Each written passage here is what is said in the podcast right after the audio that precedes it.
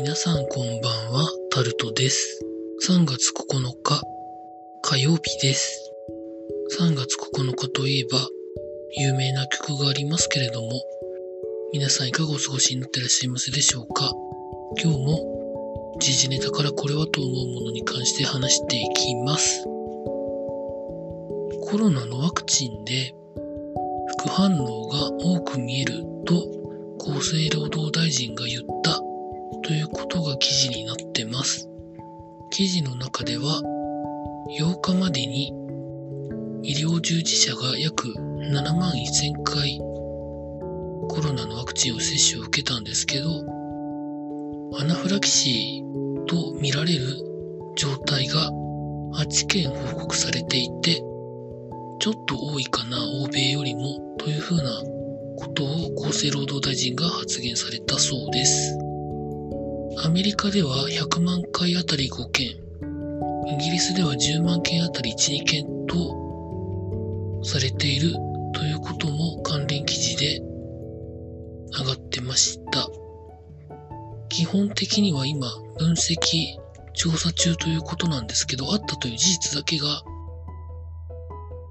情報として上がってきているということで、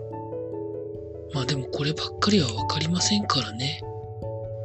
まあ薬とか、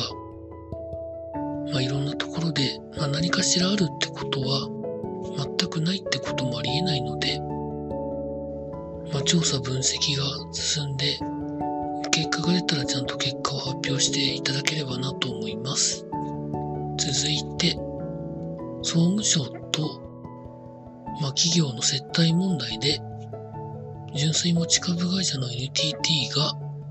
調査委員会を設置したということが記事になってます。純粋持ち株会社の NTT が総務省のとある人たちに接待をしたという事実がほぼほぼあるようで、問題はそこでどういうことが話し合われて、実際の政策に何かしらの便宜を図った的なことがあるかないかが、まあ、一番の重要なんですけど、メディアでは何を食べた、いくらだったっていうことの方が興味があるらしく、あんまりね、そこら辺は重要じゃないと思うんですけど、と思います。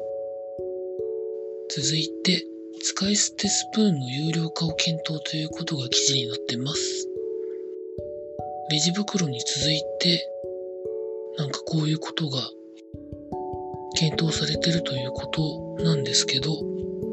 これは一つの考え方なので、まあ、どちらになってもまあ、最終的な品物の価格に乗っければいいだけのことなので、それほど問題になるとは思わないんですけど、どんなもんなんでしょうか。続いて、x ジャパンだった YOSHIKI さんが報奨をもらうということが記事になってます。まあ、いろんなされてるというのは、まあ、興味のある方だったらご存知だと思うんですけど、それを受けてなんだと思います。続いて、聖火リレーに関してなんですけど、聖火リレーの自体は連絡遅れが一因かもということが記事になってます。詳しいことは多分聖火リレー自体で探していただければ出ると思いますので、興味のある方は調べてみてください。